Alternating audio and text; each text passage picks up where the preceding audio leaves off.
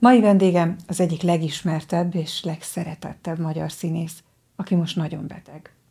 Levicki Gábor hónapok óta küzd a rákkal, és nem túlzás azt mondani, hogy egy egész ország aggódik érte, és drukkol, hogy gyógyuljon meg minél előbb. A nemzet művésze elmondta, hogy van most, milyennek látja a jövőt, és felidézett persze rengeteg emléket is a gyerekkorából, és pályája 50 évéből.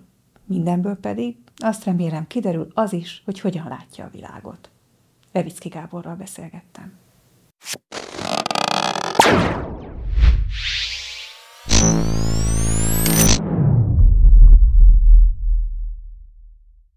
Vendégem Revicki Gábor Kossuth Díjas színész, a nemzetművésze, akivel pályájáról, életéről, szerepekről, az erdőről, az őrangyaláról, horgászatról, mindenféléről fogunk mindjárt beszélni. De először szeretnék két dolgot kérdezni. Az egyik az, hogy amikor mi megbeszéltük ezt az időpontot, azt mondta, hogy mindjárt megnézi, mikor ér rá, meg kell nézni a beosztását, oda is megy a hűtőszekrényhez.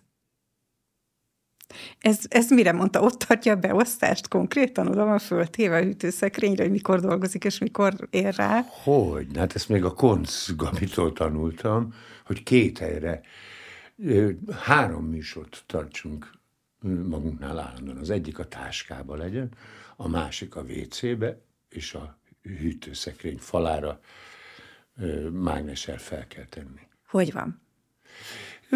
Köszönöm szépen, azt nem mondhatom, hogy jól vagyok, mert a hatodik kemón vagyok túl, és a kemónak a mellékhatásai azok bizony ur- uralkodnak rajtam. Rendkívül fáradékony vagyok, szédülök, gyakorlatilag már reggel úgy érzem magam, mint hogyha meginnék négy sört, egy, egy viszkit, körülbelül az az áll, olyan állapotban vagyok, tehát annyira szédülök, mint a, amennyit az, az mennyiség okoz. De dolgozok, mert nem szívesen törődök ezzel a betegséggel, mert most ugyan törődni kell, mert olyan erős lett a mellékhatása, hogy nem tudok vele nem törődni, mert érzem a hatását, de egyébként nem törődöm vele. Mm. És hát tulajdonképpen a műtét után, amikor is kiderült, hogy nekem prostatarákom van, akkor az orvos azt mondta, hogy Revicki úr, ez nem, ez 5-10 éves ügy. Na most ebben a kontextusban ez már hogy civil és orvos kontextusban, ez azt jelenti, hogy én tíz éve vagyok rákos.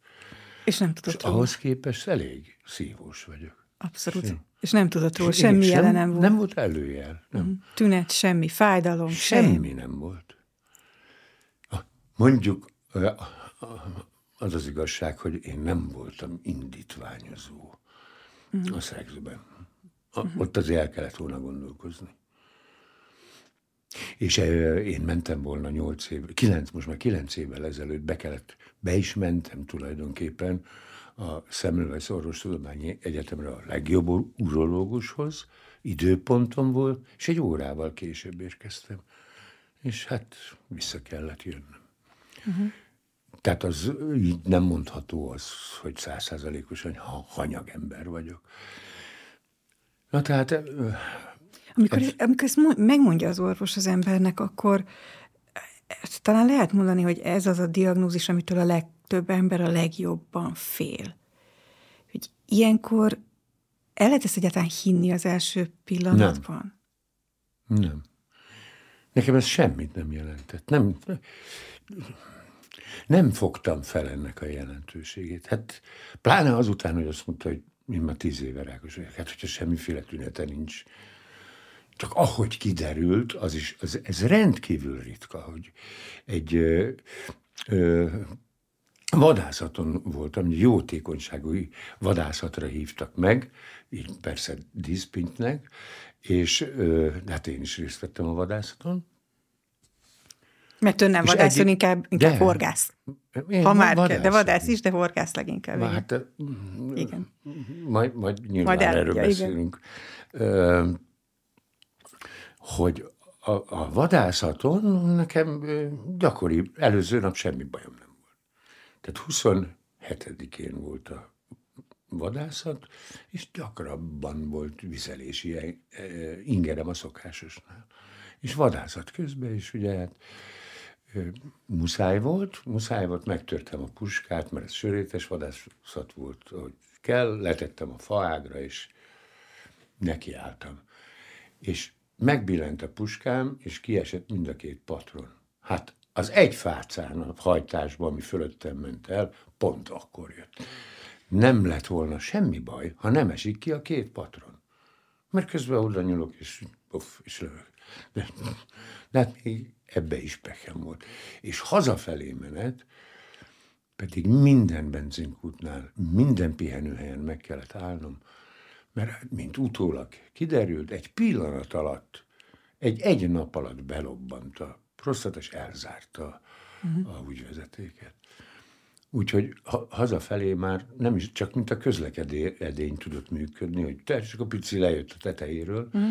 de ugyanúgy hiába végeztem el a dolgomat, ugyanúgy kellett. Visszaültem az autóba, ugyanúgy kellett. És hat óra alatt tette meg, tettem meg a két és háromnegyed órás utat.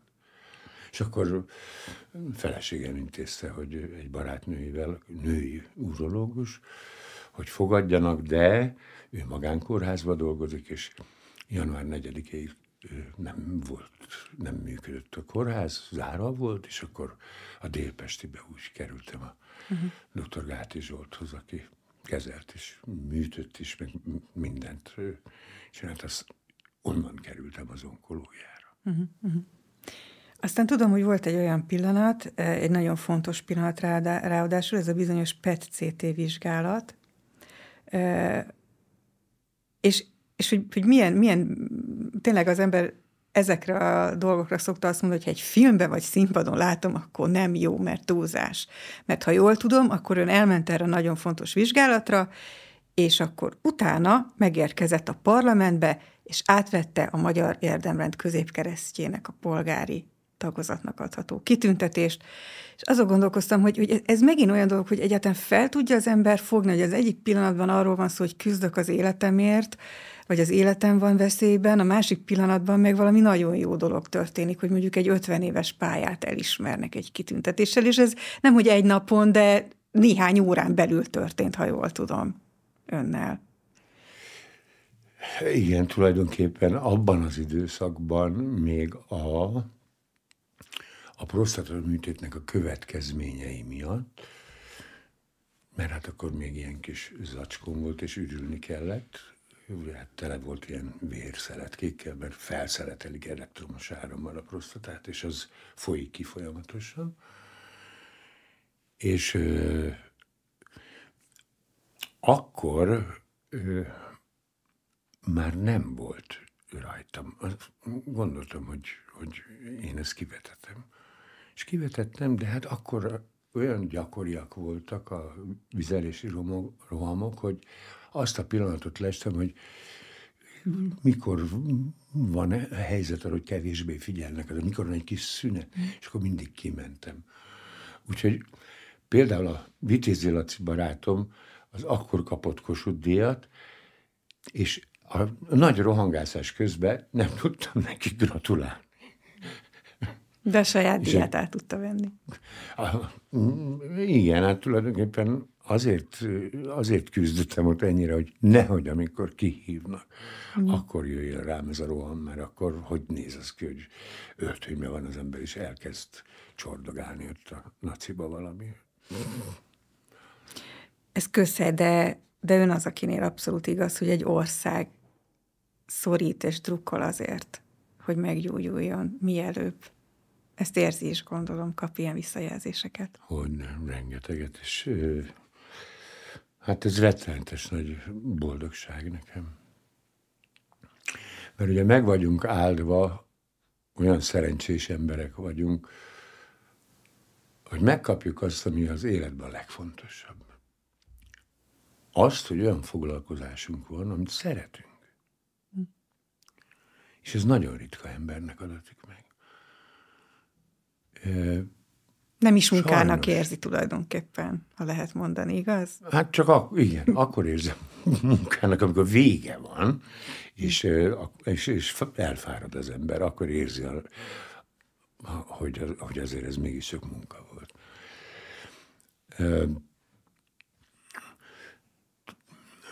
Tehát, hogy, hogy amit szeretünk, most kutya kötelesség az ember, de nem kell ilyet mondani. Hát az ember így is érzi, hogy csak akkor lehet a többi emberrel is elfogadtatni bármit, ha én is szeretem, és ezt a szeretetet át tudom adni, és el tudom fogadtatni. És akkor ebben az esetben a darab meg a színházban az illető színész alakítása, az tulajdonképpen egy gyógyszer a közönségnek. Lelki gyógyszer. Tehát nem kell tablettába bevenni, mert örömet tud az ember okozni, és akkor arra néhány órára, amíg a színházi előadást tart, addig az ember örömet tud okozni, és akkor, akkor gyógyulnak az emberek. De ez vissza is fele is működik, nem? Tehát ön azért döntött úgy, hogy amíg, amíg csak a kezelések hagyják, dolgozik. Hogy hát... hát e, e, igen. Több okból is. Először is nem... A, a, miután én nagyon szeretem a pályámat, akkor ezt szeretném tovább csinálni, és csinálom is. Másrészt, hogy eltereljem a figyelmet a saját betegségemről, mert ezzel legjobb nem foglalkozni. Mert ha foglalkozunk vele, akkor a hatalma alá gyűr, és ő jobban tud dolgozni. Ha nem foglalkozunk vele, akkor kevésbé tud ártani. Illetve hát úgy érzem, hogy a káros sejtek ilyenkor lassabban szaporodnak, mert én uralkodom fölöttük. És kell nagyon az akaraterő, hogy az ember túllendüljön ezeken a dolgokon. Mi a, mi a legnehezebb? Tehát, tehát van, van, volt olyan pillanat, amikor úgy megüti önt a gondolat, hogy, hogy ez egy halálos betegség? Az jutott eszembe, hogy ezt a csontrágot én nem akarom, mert tapasztalatom szerint ez a, ez a legcsúnyább halál a közvetlen ismerő, ismeretségi körömben is előfordult nemrég, hogy a nagypapa két hónapig üvöltött a fájdalomtól, és két hónapig tartott, míg bekövetkezett a halál. Szóval ezt, ez ellen mindent meg kell tenni, hogy ezt a... Hadd mondjam ezt, hogy ez a legrohadtabb halál, a csontrák, az összes rák közül. És ezt én nem szeretném. A pályán is előfordult, még csak annyit akartam, ja, hogy Somogyvári Rudi volt, csontrákos, aki csak úgy tudott játszani. Ez azért tudom pontosan, mert a Ládi Jóska, Ládi József volt a színháznak a színházi orvosa, a Honvéd kórházban volt gégész. És ő adta be a morfium injekciókat a Rudinak, és tőle tudom, hogy a Rudi könyörgött uh-huh. Hogy egy nagyobb adag morfiumot adjon be, mert ha picit túladolják a morfiumot, akkor le, leáll a légzés. Ez a következménye, és akkor elmegy. De ő könyörgött, hogy adják be neki. Egyébként pedig kettő üveg vodkával volt képes csak játszani, és úgy várja, ha valaki nem tudná. Két üveg vodkát. És az egyik kollégám, nem akarom kimondani a nevét, mert nagyon híres színész, beleívott. Az aktatáskájába hordozta a vodkákat. És beleívott. És meglátta pont a rudek, és elkezdett vele üvöltözni, te szemét, rohadt gyilkos. Ellopod a gyógyszeremet, amivel én csak azzal tudok játszani. Mm. Hm? Ha már szóval... a színészeket említi, egyébként a, az, ahogyan a halálról gondolkozik, a halálhoz való viszonya nyilván megváltozott ettől. Ezt azért gondolom, hogy jogos ezt a kérdést feltenni, mert hát ön az, akinek egyébként egy átlagemberhez képest más a viszonya, hiszen biztos volt, amikor színpadon kellett meghalnia. Tehát, vagy akár megölnie valakit Jó, szerepében. Persze. Igen. Tehát, hogy, hogy nyilván az is egyfajta olyan pillanat, amikor elgondolkodik az ember azon, hogy mi is ez, hogy halál, ez most megváltozott önben? Mást gondol azóta? Én nagyon régóta úgy gondolom, hogy nincs halál. A lélek az örökké él.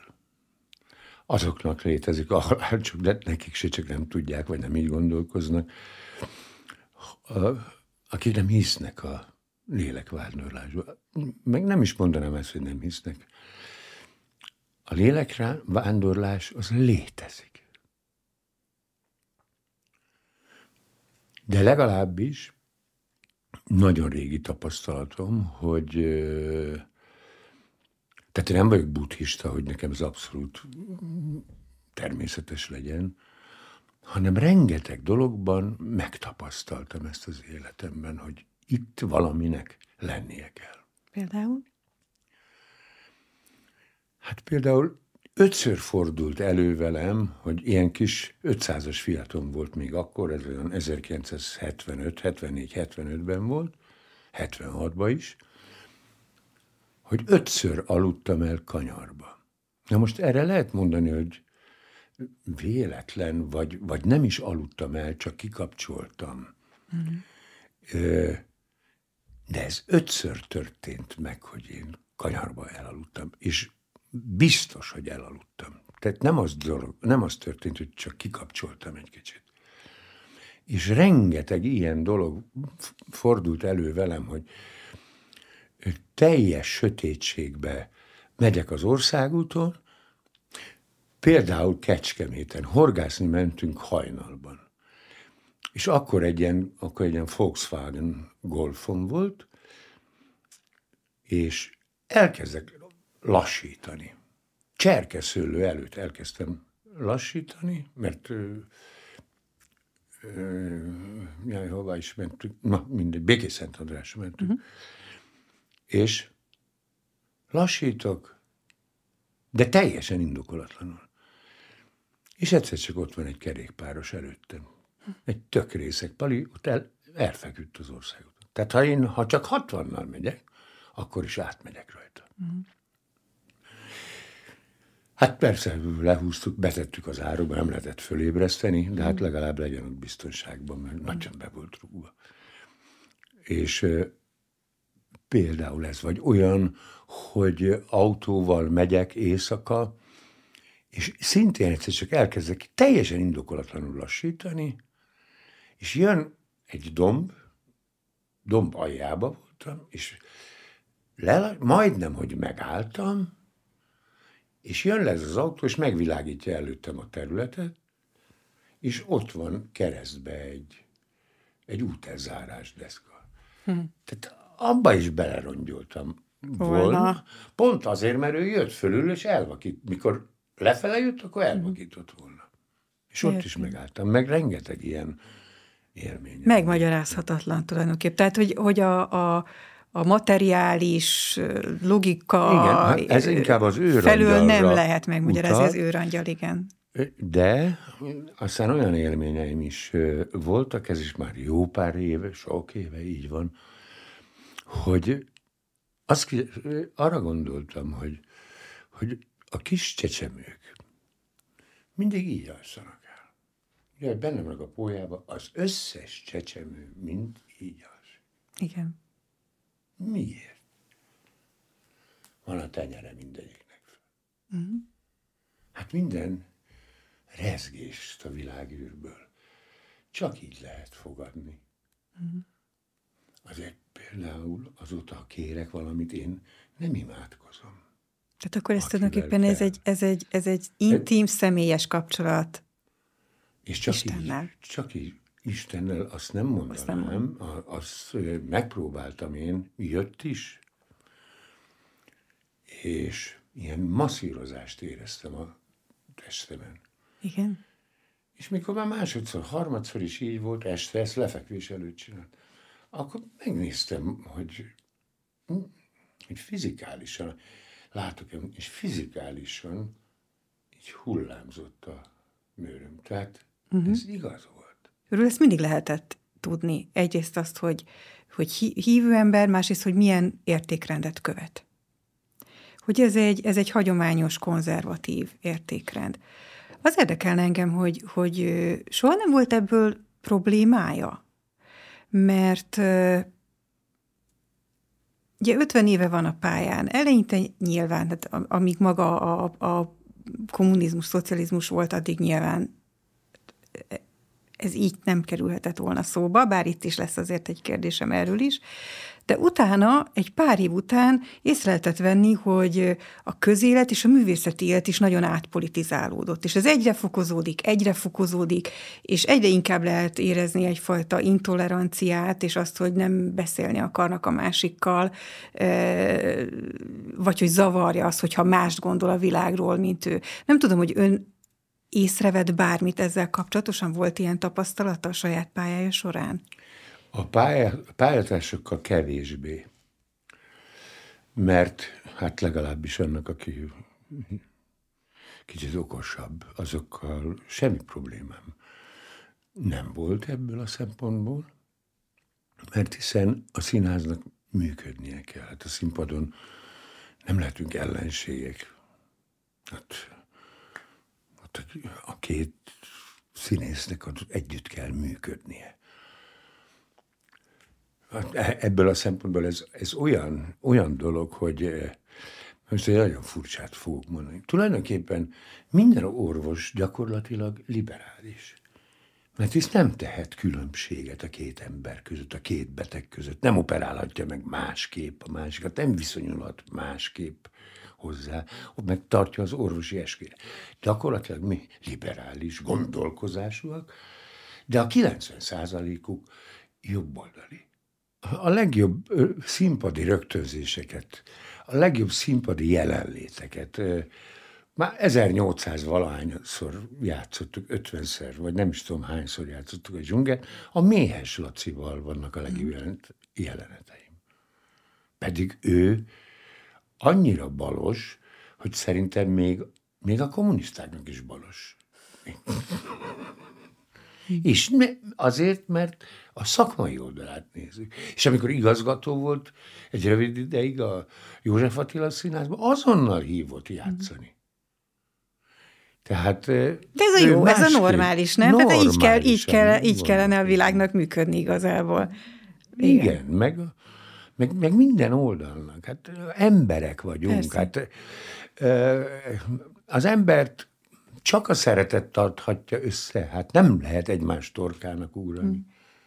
Csak olyan, olyan ijesztő tényleg ez, hogy, hogy ami külföldön, leginkább mondjuk Amerikában, nyugat-európai országokban zajlik most, a, a nagyon, mondom még egyszer, a szélső balliberális mainstreamnek, tehát a főáramlatnak, ez az agresszív propagandája, azt nyilvánvalóan nem tudjuk megállítani a határon, mert bejön az internettel, bejön a Netflix-el, bejön a hollywoodi filmekkel, bejön mindennel gyakorlatilag, és ez az áramlat, ennek a célja épp azoknak a, azoknak a tradicionális értékeknek a lebontása vagy, vagy, vagy megszüntetése, ami, amiről mostanáig beszéltünk, amit például ön is hirdet és képvisel akár a szeretet, akár a család, akár a hazaszeretet, tehát csupa ilyen értékek. Igen, de én szerintem most ez a, hogy ennyire felerősödött ez a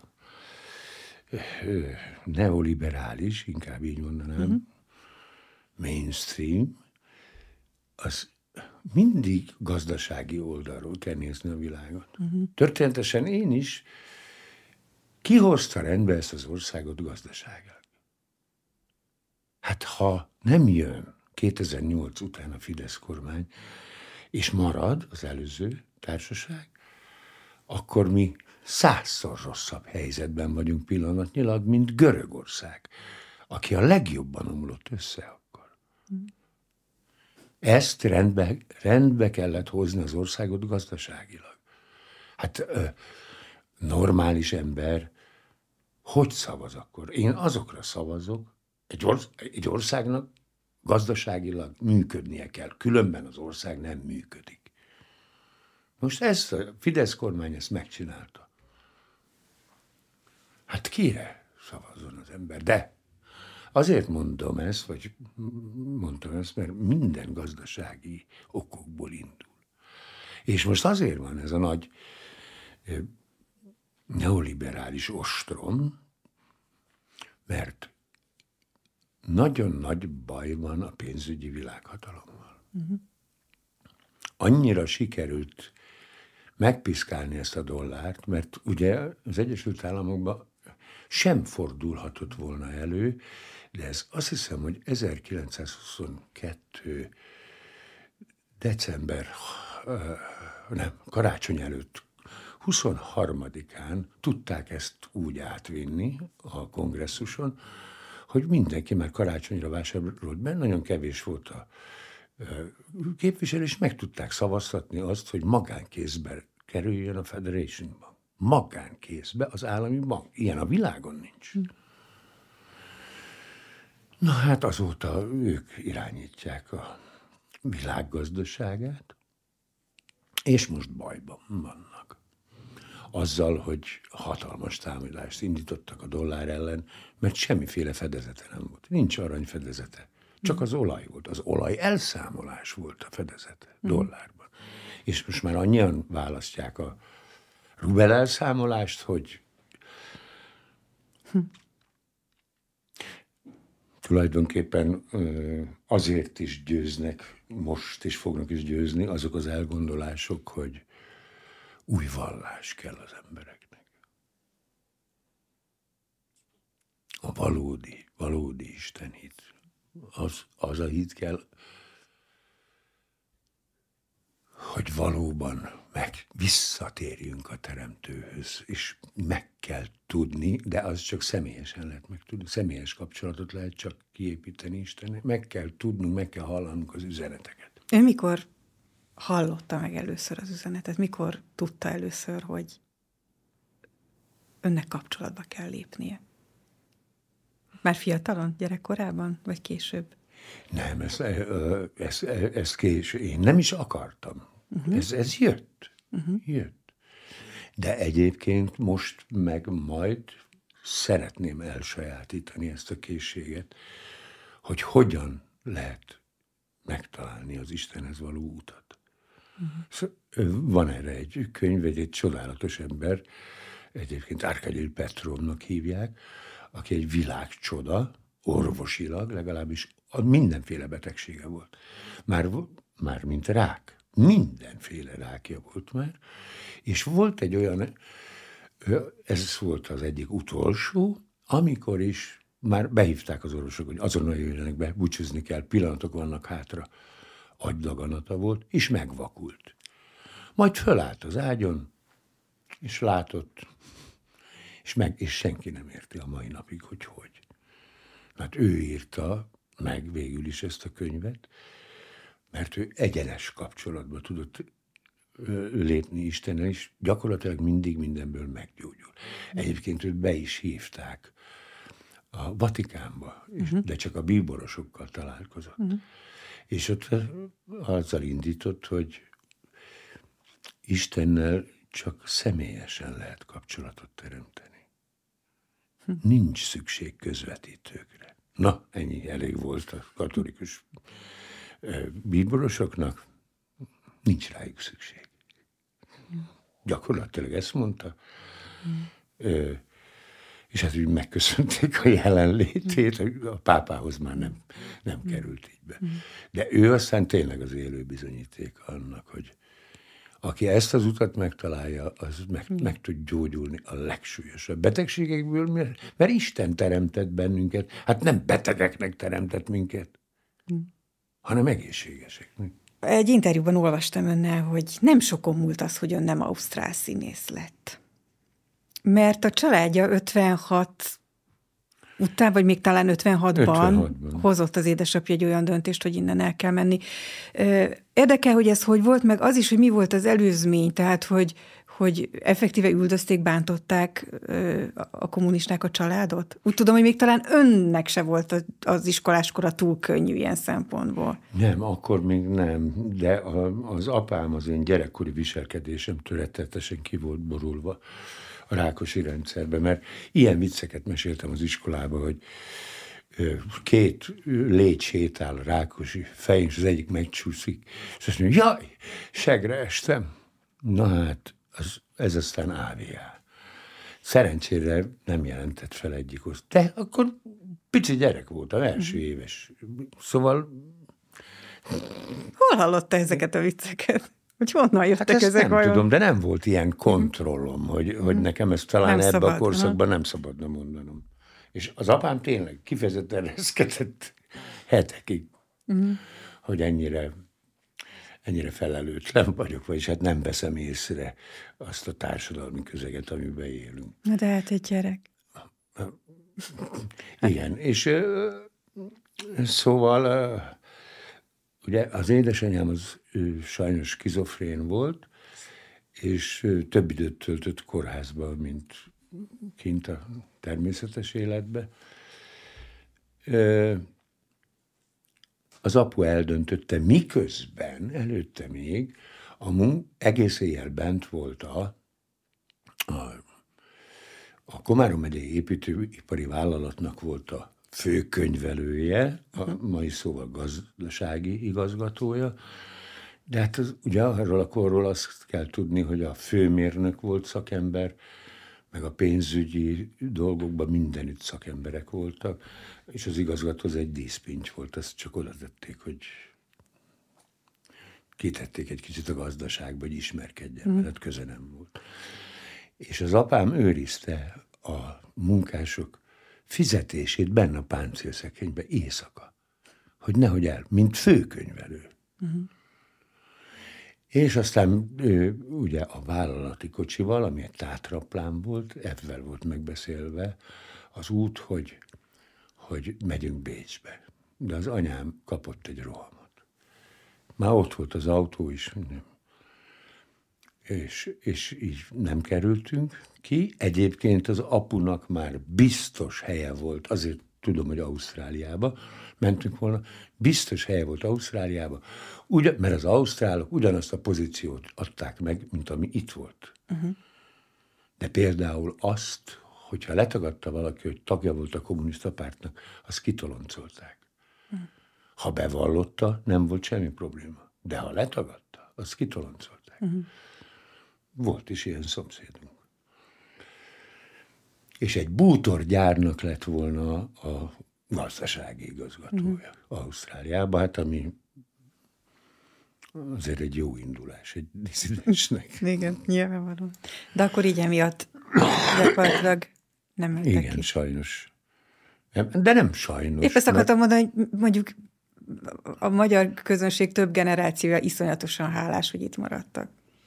Nyilvánvalóan, és hogy ön itt lett színész. De persze, hát az emberek ott kell maradni, ahova született. Nem véletlenül szű, születtem ebben az életemben magyarnak, Hát hmm. ide születtem, ez a hazám, és ezt a nyelvet kell beszélnem. Hmm. És ezen kell, keresztül kell közvetíteni mindent. Úgy is lehetünk még mások, mint hogy én is voltam egyiptomi pap, nagyon sokszor.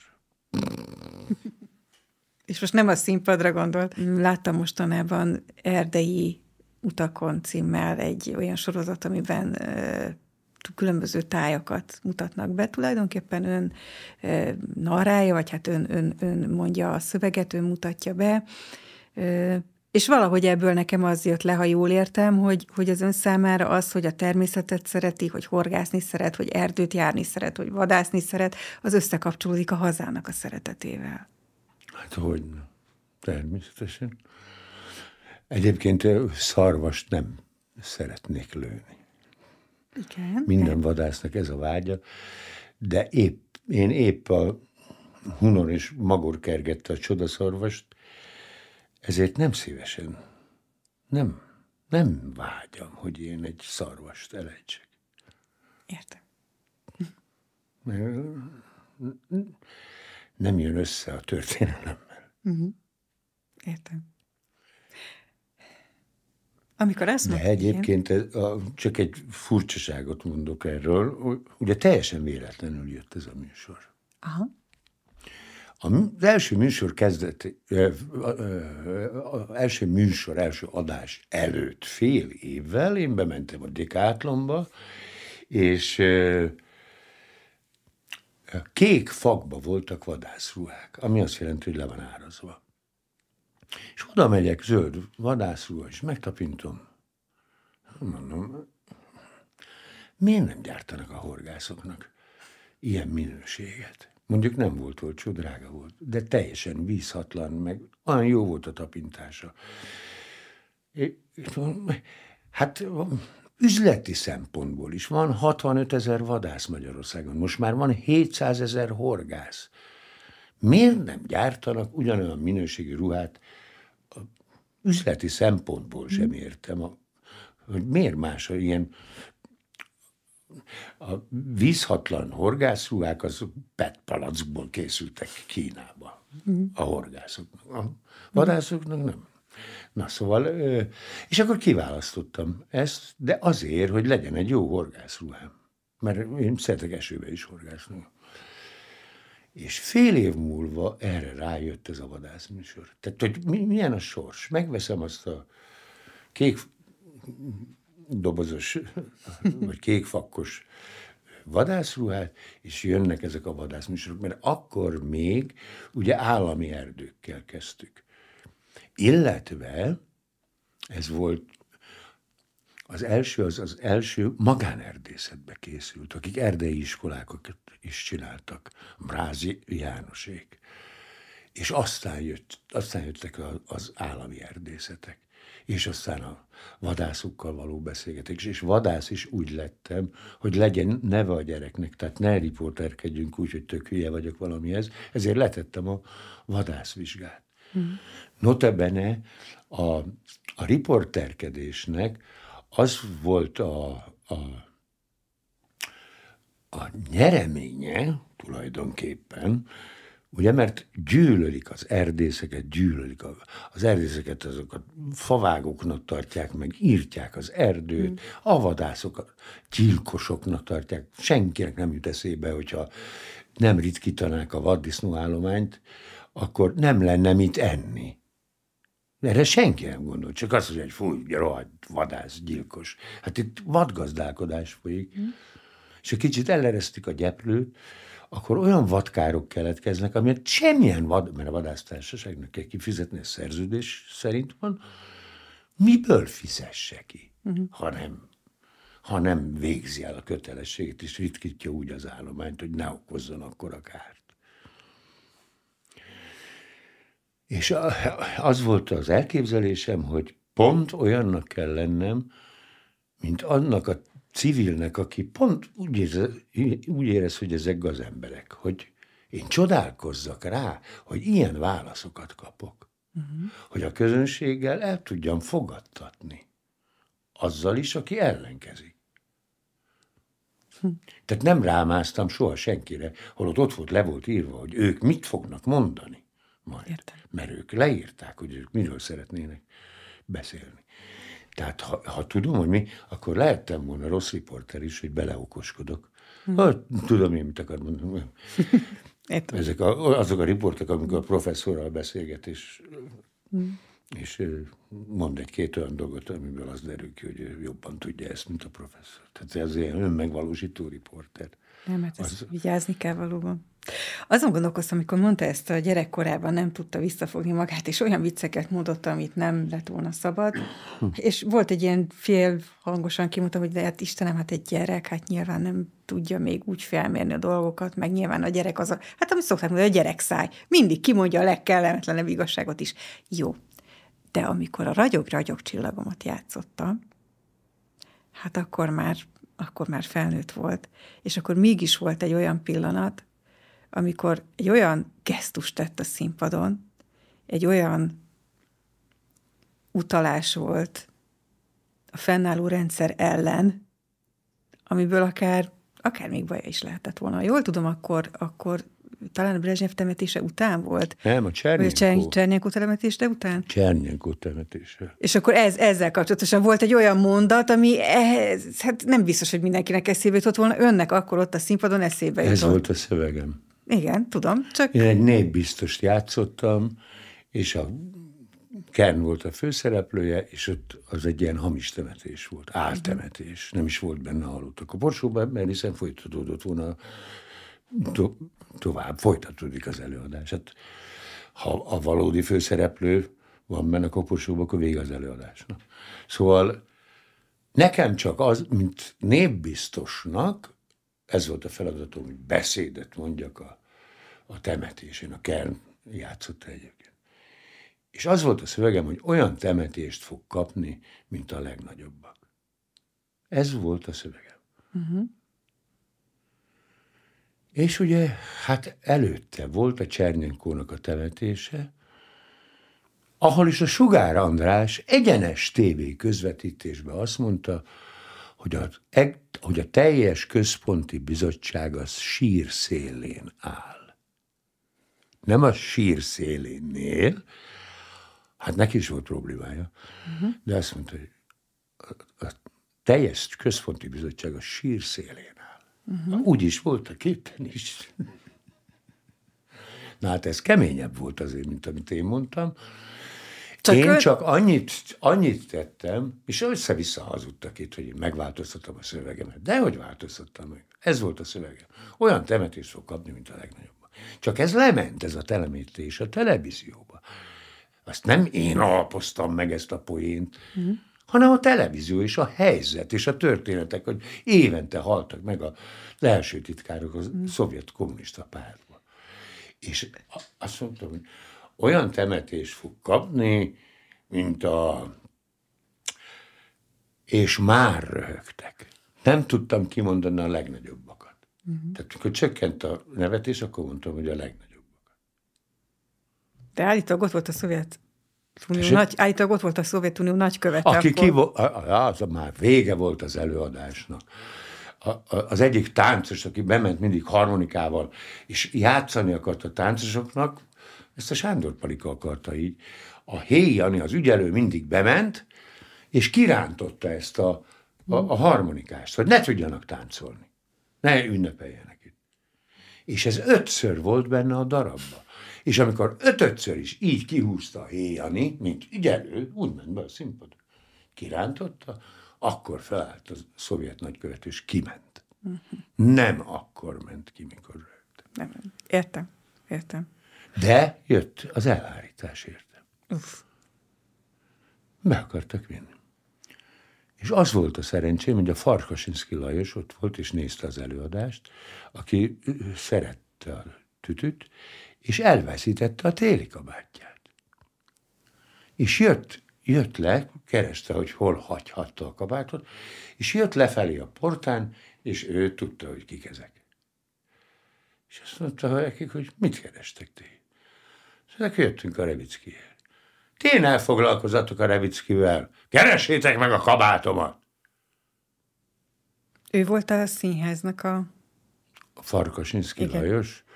Hát a, színház részben hozzátartozott. Igen, keresem a szót, azért is nem mondtam, hogy, hogy, hogy, hogy mi volt az ő... hívták, aki aztán állandóan a fővárosi tanács Funkciója. közgyűlésén ezt uh-huh. fölhozta újra. És akkor is a Farkasinszki, mert felemlített, hogy van az a Revicki, ugye, azt már elintéztük, mondta a szépföldi Zoltán előtt. Hát meg, meg kellett védeni, meg, kvázi. Igen, igen, igen, igen, Egy kicsit olyan, mint a Milán Kundera ez... Tréfa című regényéből hallana az ember, nem? Mikor igazából, hát ő elmondott egy mondatot, ha jól értem, amit el igen, kellett hát mondani. A, a, igen, igen, eldurrant a mor a, uh-huh. a helyzet következtében. Uh-huh. Ezért van az, hogy Shakespeare sem kell átírni. Ott van az üzenet minden Shakespeare darabban. De manapság átírják? Hát halálos bűn. Egyrészt micsoda tiszteletlenség ez, hogy 400 éve a világ legjobb drámaírója. Micsoda tisztelenség. Hogy, hogy jut eszébe átírni azért, hogy napi politikai helyzetnek megfelelő legyen a szöveg. De ez sem igaz, hanem direkt átírják. Mm. Mert hogy jobban tudják. Vagy mert amit mond, hogy igen, egy üzenetet akarnak bele tenni, vagy belerakni. Döbbenetes, hogy ez mennyire eluralkodott egyébként, megint ugye lehet mondani, hogy hát külföldön nagyon-nagyon, de azért Magyarországon is van olyan, hogy, hogy mondjuk még szövegátírás is igen, meg hát az is, hogy mondjuk Hamlet játszódjon egy futballstadionban. Nem tudom, hogy ön... Borzalmas. Uh-huh. Borzalmas ötletek ezek. Önnek volt olyan, hogy ilyenbe kellett volna játszania? Ö, olyan értelemben igen, hogy a Rómeó és Júliában én voltam a, Lőrinc barát. Uh-huh. És már az első jelenet, és én, én egy ilyen, egy furgonnal, kis Volkswagen furgonnal, egy ilyen régi kis busszal járkáltam, és növényeket, gyógynövényeket termeltem a tetején. És ez való igaz, ez nagyon passzol. Mert a, Szövegben benne van, igen, igen, igen, a gyógynövények. De akkor már történtek furcsaságok, mert az Eszenyi rendezte, az Enci, és bent játszatta a jelenetet a furgomba, amit a közönség nem láthat. Ezért tele már megvoltak az okostelefonok, telefonnal vettük fel egymást. Illetve nem, akkor kamerát adott, kamerát adott még be. És a kérdésnél magam már, magamra fordítottam a kamerát, és az ki volt vetítve. És a Rómeó válaszainál meg ráfordítottam. Igen. Na így kezdődött. Igen ám, csak akkor bevezette az Encia mobiltelefont. Mm. Hanem Enci, ez egy retteltes ötlet. Hát ha van mobiltelefon, akkor nem jön létre a tragédia, nem jön létre a darab. Akkor nincs tévedése a Lőrinc barátnak. Erre kihúzta az utolsó monológot. Hát mondom, jó, akkor itt vége, amiben a bűntudatáról beszél. Uh-huh. Azért érdemes eljátszani a Lőrinc barátot. Azért az utolsó monológért. És ha mondom, hát az marad ez a mobiltelefon, ez hülyeség, nem jöhet létre a darab. És felmondtam, ott Ó, tehát a hülyeséget nem, nem bírom. Hm. És ez még tulajdonképpen csak egy technikai alkalmazás volt, egy modernizálás, és akkor ez még igazából nem is egy direkt politikai tartalomnak a belerendezése volt, úgymond a Ezt megcsinálták a így mobiltelefonon, ez mhm. plágium volt, megcsinálták, de ez valahogy siker, sikeredett. Uh-huh. Ausztráliába forgatták le uh-huh. a Rómeó és Júliát, és ez volt. Motorosok voltak meg Aha. telefonálgattak egymásnak. De akkor, akkor olyan effektíven nem volt, hogy, hogy, hogy ön olyanban, vagy gondolom akkor ezek után már megnézte, és nem is volt hajlandó olyanban részt venni, ami, amiben tényleg átírnák Shakespeare-t, vagy Csehovot, vagy nem tudom, Gogolt, ami, amiben, amiben direkt politikai propaganda szöveget belerendeznének, vagy belemondanának. Akkor hát ilyen, ilyenben nem is. a buliból. Uh-huh.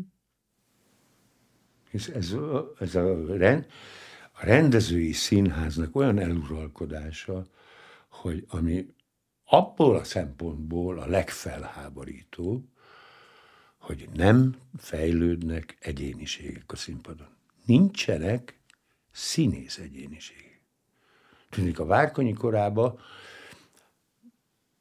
ö, annyira figyeltek a színészre, hogy a dramaturg feladata a az volt, hogy keresse meg a szerepét hogy milyen szerep kell neki, amitől, amiben öröme van, amiben fürdik, és megy tovább előre, és el tudja fogadni, hogyha kicsi szerepet játszik a következőbe is. Tehát, hogy, hogy nőjön a személyiség, hogy, hogy az egyénisége fejlődjön. És hát ennek a várkony után, ennek a dolognak Vége van. És ebben a zsámbékék is bele tartoztak, mert aki kiemelkedett a többi közül, mert ott az előadásnak kellett rendben lenni. Senki nem emelkedhetett ki. Azt fejbeverték, azt letopították. Tehát én egyáltalán nem fértem, hiába hívott engem négyszer a katonába. Rögtön hívott a nemzetibe, és utána még háromszor a katonába. És valójában ez vetett véget az egész dolognak, hogy én játszottam az ördögökbe, itt a Lebjatkin kapitány, és hát az én nagy jelenetem minden színész hátra fordult, mert röhögtek a színpadon. Mm. És akkor olyasmit mondott, amit nem lehet. Tehát a Dostoyevsky odaírja, hogy az ajtóba megbot, olyan részek, hogy az ajtóba megbotlik, és egy hatalmasat esik. Tehát, és minden színészben van egy fogadás a színpadon is, és én csak azért rontok be, hogy a házasszonyának, akinek én tartozom, mit tudom, hány rubellára, azt megadjam. És vagy én ezt meg tudtam adni, örömömbe elmondom az egyetlen alkotásomat, egy verset, és fogadja el, asszonyom.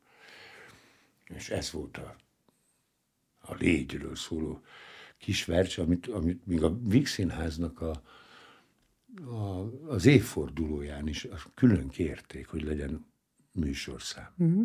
amíg ott voltam. Na, erre a Zsámbik azt mondta, hogy ez, ez, ez, ez nagyon sokat vissza kell nagyon menni. Hmm. És akkor megüzentem neki. Hmm. Ezt meg elmondja, hogy mit mondott, amit nem lehet mondani egy színésznek? Ezt nem. Meg, megkért. Jó, de hát ezt ki fogják vágni. Én azt mondtam neki, hogy a Tamás adta át az üzenetet, az Aser Tamás, aki rendezte, hogy itt volt az Ámbéki, és ezt üzeni. Hogy kvázi nem lehet így elural, eluralkodni. Hát az, az ő fajta színázók, hogy senki ne emelkedjen ki, mindenki legyen egy szinten. Mm. Hogy... És én azt mondtam neki, hogy te Tamás átadott szó szerint a Zsámbékinek, amit mondtam. Hát, hozzáteszem, mi együtt éltünk a Tamással Kaposváron, egy szobába. Uh-huh. Miatta mentem Kaposvárra, hat budapesti szerződés ellenére. A főiskola után. A főiskola Igen. után. És részt vettem két vizsga előadásában, és gyakorlatilag nála játszottam én jó szerepeket az a Sernál, lent Kaposvárot. És mondom, átadod, menjen a kurva anyába. Na itt csipogott egyet, vagy nem lesz be. Átadta neki? Nem is át. Nem tudja? Biztos, hogy átadta, mert szó vissza, elfordult az utcán, ha meglát. Ajjaj. Uh-huh. De a Tamás az olyan, ha megígéri, megmondja. Uh-huh. Ö, ezért, vagy ezért is döntött úgy, hogy két év után ott hagyta Kaposvárt. Épp akkor, amikor elkezdődött az a folyamat, amelynek eredményeként létrejött az a Kaposvár, a sokak által legendásnak tartott kaposvári korszak. És ön pont ennek az elején mondott fel, és jött el. Már előbb elkezdődött. Uh-huh. Elkezdődött, hiszen ugye akkor még akkor még a, a vidéki színházak fesztiválja volt, amit a, a poszt átvett, a uh-huh. Pécs, akkoriban még mindig más városban voltak a színházi fesztiválok, de minden nyáron volt, és akkor Debrecenben volt abban az évben, és már nem játszottuk április óta az ördögöket, de akkor a Stavrogint játszottam Stavrogi. Kaposvárat. Hát arra is vonattal jöttek le az emberek, meg autóbuszokkal Budapestről. És a fő, a fő, fő hát főpróbát, emlékpróbát tartottunk, és készültünk a fesztiválra Debrecenbe. És a Tamás, az olyan jól ment az első rész, hogy a Tamás meghívott egy unikumra a szünetből. Az Aser Tamás, aki de külön pohara volt a zsebébe. Olyan gyomorbántalmai voltak, hogy ő alkoholt nem fogyasztott, és meghívott egy unikumra. Ő. Akkor megittük, és ezt látta a babarci. És a végén már lement a második rész is. Na, a dolog azt tudom, hogy honnan származik.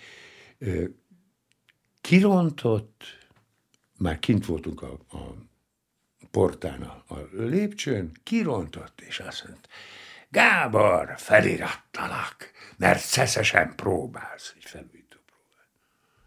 Semmi köze nem volt semmi. Ez, három hét múlva mentünk el, és uh-huh. akkor és abból majdnem berekedés lett, a Mucsi Sanyi ö, fogott le, de lehet, hogy rossz vége lett volna, mert a Babarcinek olyan ős ereje volt, hogy lehet, hogy megvert volna. Borzasztó erős ember volt. Mm. De, de hát én meg, én meg az első karatések között voltam Magyarországon, mm. úgyhogy nem biztos. Ha most hívnák a katonába, például elmenne? Nem. Már semmilyen színházban nem mennék. Most olyan állapotban vagyok, hogy nem tudok próbálni. Most ettől függetlenül. Tehát Hogyha túl lesz rajta, jól lesz, túl, igen. Akkor lehetséges. De a, a próba időszak most engem annyira lefárasztana, uh-huh. hogy Értem. ez most nekem sok a próbaidő. Ugye szó volt már az imént szerepekről, igen, hát Stavrogin, meg Miskin herceg, meg Luka az éjjeli menedékhelyből, vagy Tevje, hegedűs a háztetőn. Fölírtam, mert hát olyan sok van, Malvolio, Skapen, Algan a képzelt betegből ön eljátszotta a világirodalom nagyon sok csodálatos, fantasztikus, nagyon nehéz szerepét, és valóban olyan sikerre, hogy az megkérdőjelezhetetlen volt, és nem is kérdőjelezte meg senki, a közönség se, a szakma sem, hogy a legnagyobbak egyike. És ugyanakkor hihetetlenül népszerűvé vált nagyon széles körben az egész országban, sorozatokban, Már nem utasítom vissza a sorozatokat. Ez annak Filmekben, között. igen. Na most ez egy borzasztóan ritka dolog, hogyha ha, ha ilyet keresni kéne példát, akkor mondjuk leginkább most így Franciaországból tudnék mondani, hogy Alain Delon volt ilyen, meg Belmondo, meg Depardieu. Ön szerint ehhez mire van szükség? Mi, mi kell egy színészben, hogy mind a két dolgot tudja? Hogy mind a két dolgot? Igen, vagyok? tehát azt is, hogy a színpadon a legnagyobb, legnehezebb drámai szerepek, az, hogy, nem, az, az, az, hogy megkérdőjelezhetetlen a tehetség és a színészi nagyság, és ugyanakkor az, hogy hihetetlen népszerű is. Mert ez, ez, ez nagyon ritka, hogy egy színésznek mind a kettőt sikerül Meg, elérni. Mindenki ismer. Hát Igen. ennek az a titka, hogy hogy nem, van egy csomó színész, aki elefánt csonttoronyba képzeli magát, abból a tekintetben, hogy nem vesznek részt sorozatokban, lenézik a műfajt. Lenézik azt, aki vígjátékokban játszik. Holott meg se fordul benne, hogy vígjátékot jól játszani, az sokkal nehezebb, mint bármelyik dráma. Hát milyen alapon nézi le azt a színészt, aki? Vagy hát azt, azt a műfajt, nem is a színészt, a műfajt nézi le. Vagy a sorozatot is, mint műfaj. Hát hogy, hogy gondolja, hogy a népszerűséget el lehet érni, hogyha nem szerepel egy, egy televíziós sorozatban? Sose lesz népszerű. Hát vannak itt olyan színészek, hogy csináltak 60 filmet, főszerepet játszottak benne, és én elmegyek az utcán, azon autogramot kérek, fogalmuk nincs, hogy ő kicsoda. Hmm. Hát ezeket a dolgokat nem szabad külön választani. Tehát nem lehet beleülni egy elefántcsontoronyba, hogy ez egy, ez egy ilyen műfaj. Ez, erre például mondanék egyet, hogy a Garas Dezső annak idején, hát én nagyon jó viszonyban voltam vele, ő ki, le, lenézte a reklámokat, hogy színész ilyet nem vállalhat. Egy színpadi színész nem alacsonyodhat ennyire le, hogy reklámot csináljon. Hm. Ki csinálta az első reklám? Garas Dezső. Egy televízióval. Most nem, nem tudom, már rá. Te egy televízió reklámot csinált, és még kapott egy lada szamarát is. Uh-huh. Na, Dezső az így nézte. Én mert én arra gondoltam. Javította az esélyét. Igen. Igen. Mert én arra gondoltam, hogy, hogy, hogy aki egyszer is látta önt színpadon, nyilván megragadt az a hihetetlen természetesség, ahogyan beszél és mozog, és ahogyan játszik. Ami talán magyar színpadon annyira nem is volt még talán a közelmúltban sem magától értetődő hogy manír nélkül, és mégis a teljes átélés látszik egy színészen. Ezt tanulta, vagy ez, ez ösztön, ez belülről jön? Ezt nem, nem, nem lehet ezt tanulni. Uh-huh. Ez képesség kérdése. Például, amikor amatőr színész voltam Tatabányán, az Éles Bélánál, akkor én nem izgultam a premiéren. Ott ültem, a, mert a portárból kellett indulnom, és vártam, hogy mikor megyek be, hogy hadd menjek már. Nem izgultam, sose izgultam meg. Lámpaláz. Valami, egy picike van azért, mert hiszen jön az első aladás, jön be az első közönség, akkor van egy picike, ilyen plusz. De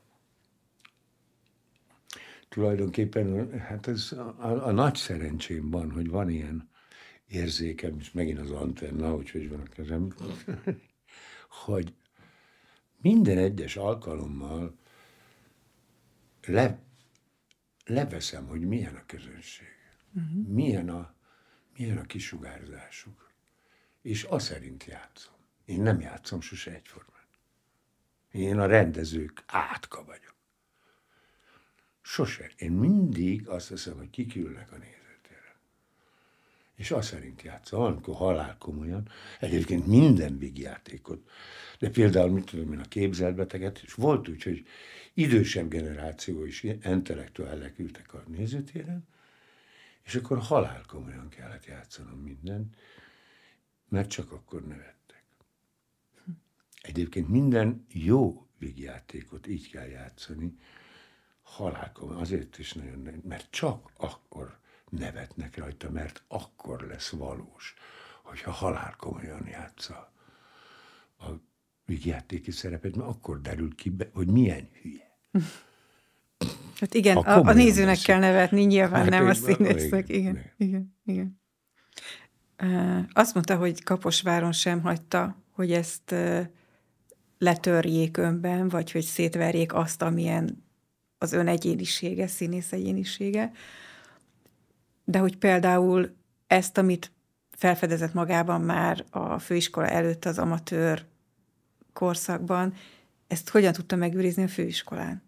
Hogyan tudta megtartani azt, mert ugye ott volt egy ilyen uralkodó gondolat, hogy hát szét kell bontani az ifjú színészjelöltnek a személyiségét, szét kell rombolni, és akkor majd felépíteni egy újat. Le kell rombolni, és egy újat építeni, Igen. ez volt a szisztéma. Ö, tulajdonképpen az volt a szerencsém, hogy elég szabadon hagyott engem a Kazimír dolgozni, és budapesti tavaszból egy jelenet, ez volt a vizsgám, első év. Végén azt hiszem Kocsmárost játszottam, mert nem, nem is tudom. És a félévi vizsgán mert még akkor még Nádasdi Kálmán volt a rektor, és az ének vizsgák felkészítési szakaszaiban is bejött uh-huh. a Nádasdi Kálmánnak. Nagyon fontosak voltak az ének.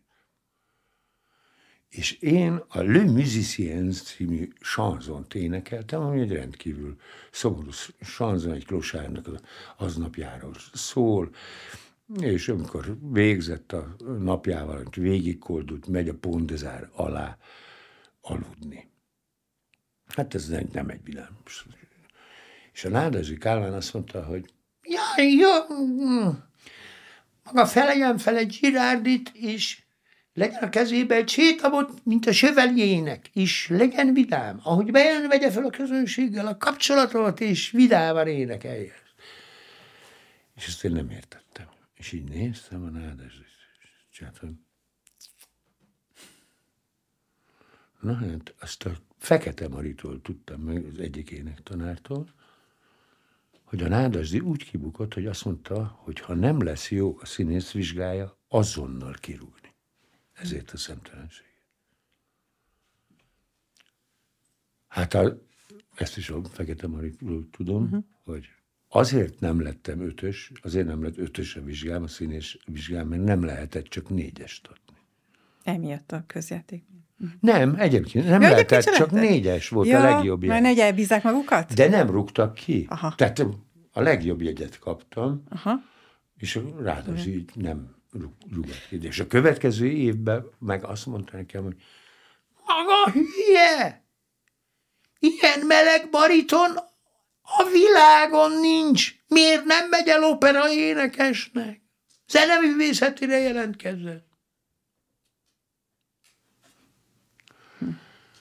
Jó, hát ön nem hagyta, de egyébként gondolom ez, mint módszer nem igazán olyasmi, ami önnek tetszene, hogy szétverni egy személyiséget, aztán majd fölépítenek hát valami ez másikat. egy hülyeség. Hmm. Örüljünk neki, hogyha van valami már, akkor mikor jelentkezik. Hmm. Azért is kérdezem, mert tegnap vette át az aranydiplomáját a Színművészeti Egyetemen, igaz? Igen.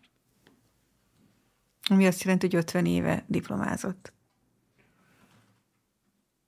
Igen, na, hát most ez is egy adalék, visszahívtak, akkor a sikerem van. Addig úgy megtapsolták a, az aranydiplomásokat, és olyan üvöltés volt, meg nem hívtak vissza másokat.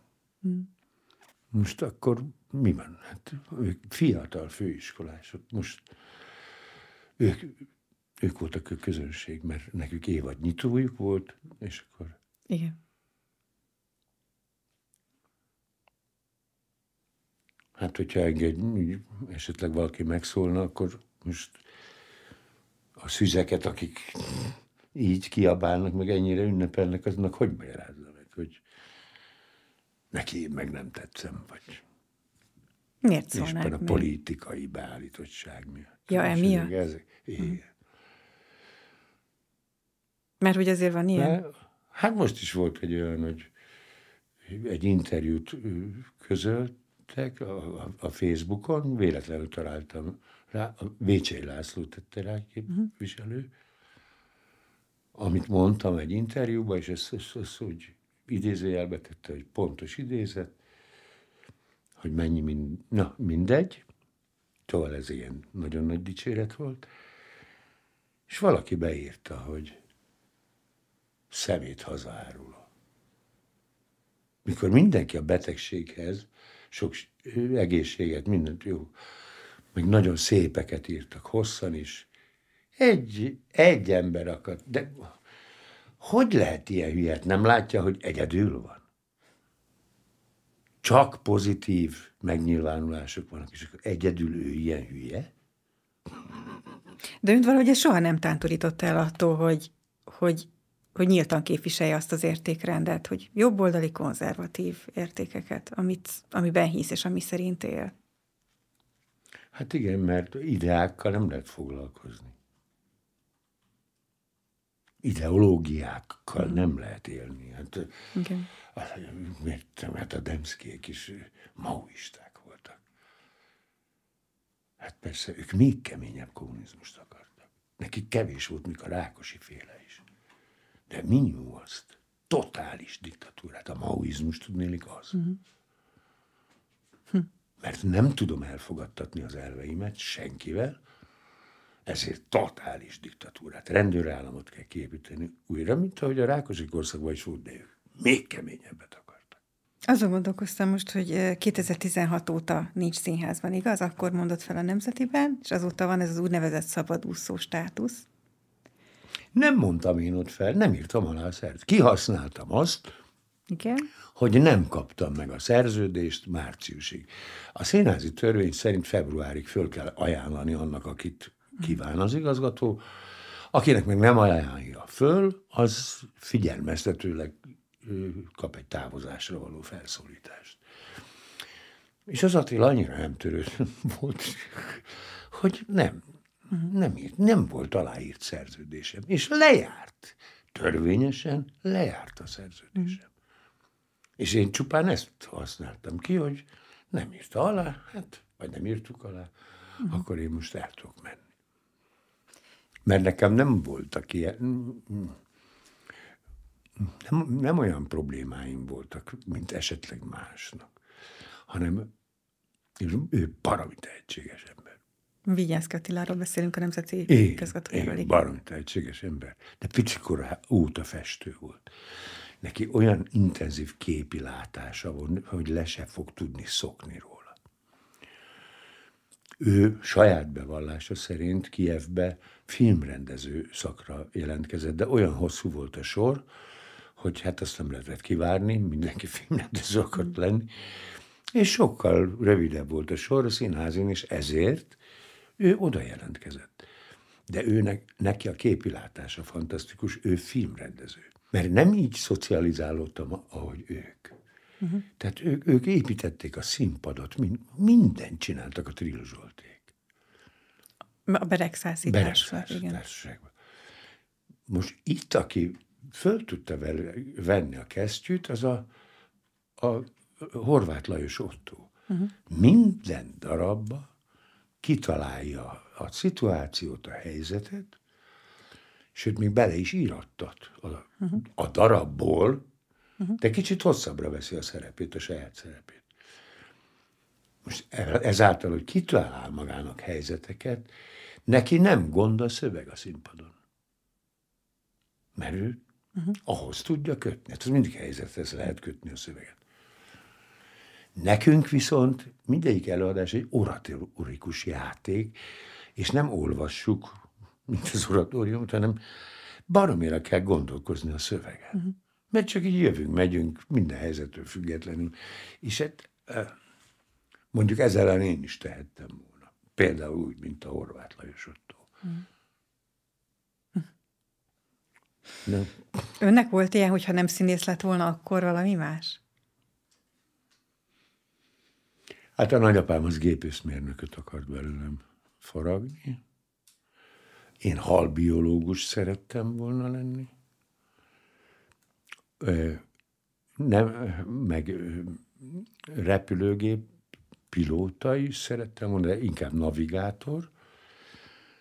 De ez nem jött össze, ott nem feleltem meg én mhm. fizikailag. És jelentkeztem a főiskolára, nem vettek föl elsőre, és hát, hogy akkor be, jelentkeztem a tisztiiskolára, hogy be ne hívjanak katonának. Mm.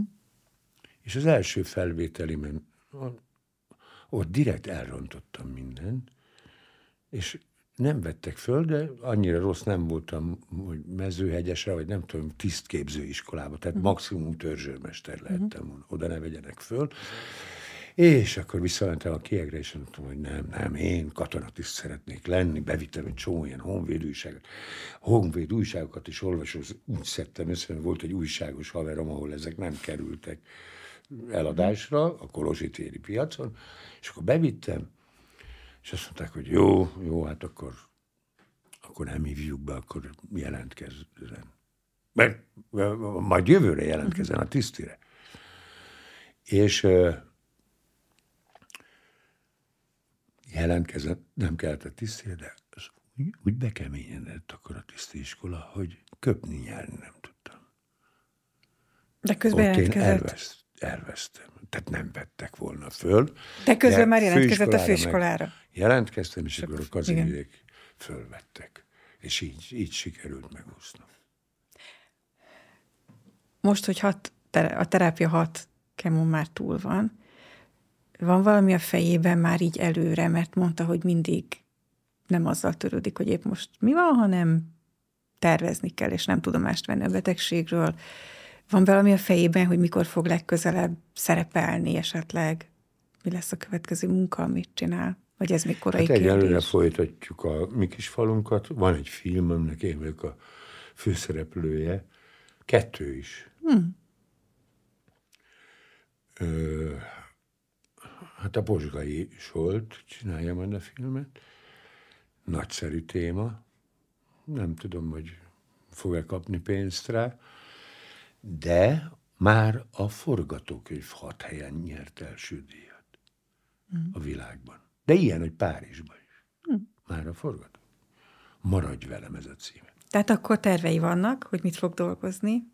Hát remélünk, reméljük, hogy kap rá pénzt majd Zsolt akkor látja már magát, ahogy majd már egészségesen meggyógyulva csinálja tovább. Hát hogy én veszem a horgász cuccokat, én jövőre készülök, nem? Köszönöm szépen, hogy eljött hozzám beszélgetni. Köszönöm szépen én is.